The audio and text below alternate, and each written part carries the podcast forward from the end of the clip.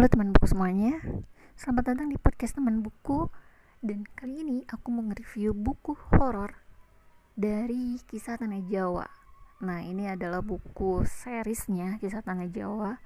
Kalau kemarin sebelum-sebelumnya itu uh, kumpulan cerita ya kis, uh, tentang dan kayak autobiografinya para hantu atau dedemit atau makhluk-makhluk halus yang ada di tanah Jawa. Nah, kali ini cerita-cerita tentang satu tema satu tema yang masih berkaitan dengan tanah Jawa. Series yang pertama itu adalah tentang Bang Gaib. Nah, apa sih isi bukunya ini? Nah, sebenarnya singkatnya buku ini menjelaskan sebuah fenomena Bang Gaib dari pohon randu putih dan seorang anak dari bapak yang melakukan pesugihan dan menjadikan dua anaknya sebagai tumbal. Nah, jadi ini ceritanya langsung dari hmm, saksi hidup ya. Nah, sekarang beliau ini tinggal menyendiri di tempat yang jauh sambil terus berharap perjanjian pesugihan menjauh dari kehidupannya. Nah, sebenarnya apa sih fenomena benggai pohon randu putih itu? Nah, sebenarnya kalau dilihat tanpa mata batin ya perwujudannya adalah sebuah pohon randu putih.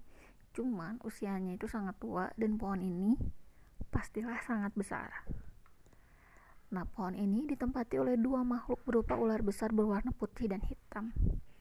Nah, kalau misalkan kalian nih beli bukunya nih, kalian pasti akan dapat standing karakter ular putih berkepala manusia yang merupakan ilustrasi dari penunggu pohon randu putih itu. Tapi seperti yang aku sebutin tadi, nggak hanya sosok ular putih, ada juga yang ular berwarna hitam. Cuman ya hmm, perwujudannya sama, kepalanya eh kepalanya iya benar, kepalanya manusia, cuman ekornya itu ular. Nah, kalau misalkan kalian nih tiba-tiba ada yang kepikiran, terus penampakan bag ini kayak gimana? itu dia ada di cover buku ini. Itu udah jelas ada uh, ilustrasi dari si benggai pohon randu putih ini. Nah pendapatku tentang cerita korban pesugihan randu putih. Jadi kan ini memang uh, cerita nyata ya dari saksi hidup Nasi beliau ini kehilangan dua adiknya yang diduga menjadi tumbal akibat pesugihan yang dilakukan oleh ayahnya. Nah, aku nggak bakalan ceritain secara detail. Yang jelas ya seperti kebanyakan pesugihan lainnya ya dia tiba-tiba kaya. Cuman pasti ada anggota keluarga yang tiba-tiba juga meninggal gitu. Yang entah kenapa alasannya terus tiba-tiba aja meninggal.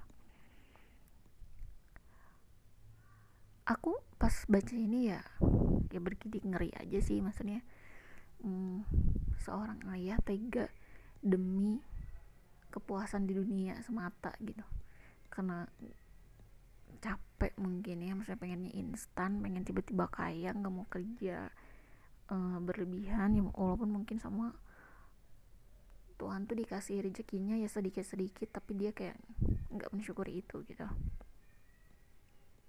Akhirnya dia kayak uh, ngambil jalan pintas ngambil pesugihan terus yang dikorbanin anaknya dia sendiri. Ya ngeri sih terus sedih kesel juga yang nggak percaya juga. Nggak kebayang lah jadi beliau ini yang menceritakan tentang ini gitu dan di setiap buku KTJ itu pasti ada poin penting atau nasihat penting yang bisa diambil. Nah, salah satunya adalah sesulit apa pun hidupmu, jangan sampai mengambil jalan pintas dengan melakukan perjanjian dengan jin. Karena sesuatu yang mereka berikan padamu, mereka itu jinnya itu, akan ada pula sesuatu yang diambil darimu dan itu tidak sepadan. Ya maksudnya, harta, kekayaan yang dikasih di dunia, nggak sepadan lah sama nyawa orang.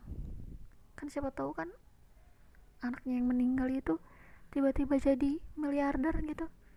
Atau karena otaknya encer jadi CEO suatu perusahaan kan who knows gitu kan gak ada yang tahu yang bisa ngangkat derajat orang tuanya. Kan gak ada yang tahu gitu. Atau mungkin tiba-tiba dia menjadi presiden gitu atau gubernur atau wali kota. Kan gak ada yang tahu gitu rezeki orang tuh kan gak ada yang tahu. Dan yang paling terburuknya adalah ketika kalian membuat janji dengan sebangsa jin kalian akan terus dikejar sampai janji yang dibuat di antara kedua belah kedua belah pihak tersebut terpenuhi. Gitu. Jadi ya ngeri banget sih kalau kalian pengen cerita selengkapnya tentang penuturan dari hmm, saksi hidup ini kalian bisa baca aja langsung bukunya. Oke paling kayak gitu aja review singkat dari buku Bang Gaib Kisah Tanah Jawa series pertama. Sampai jumpa di podcast selanjutnya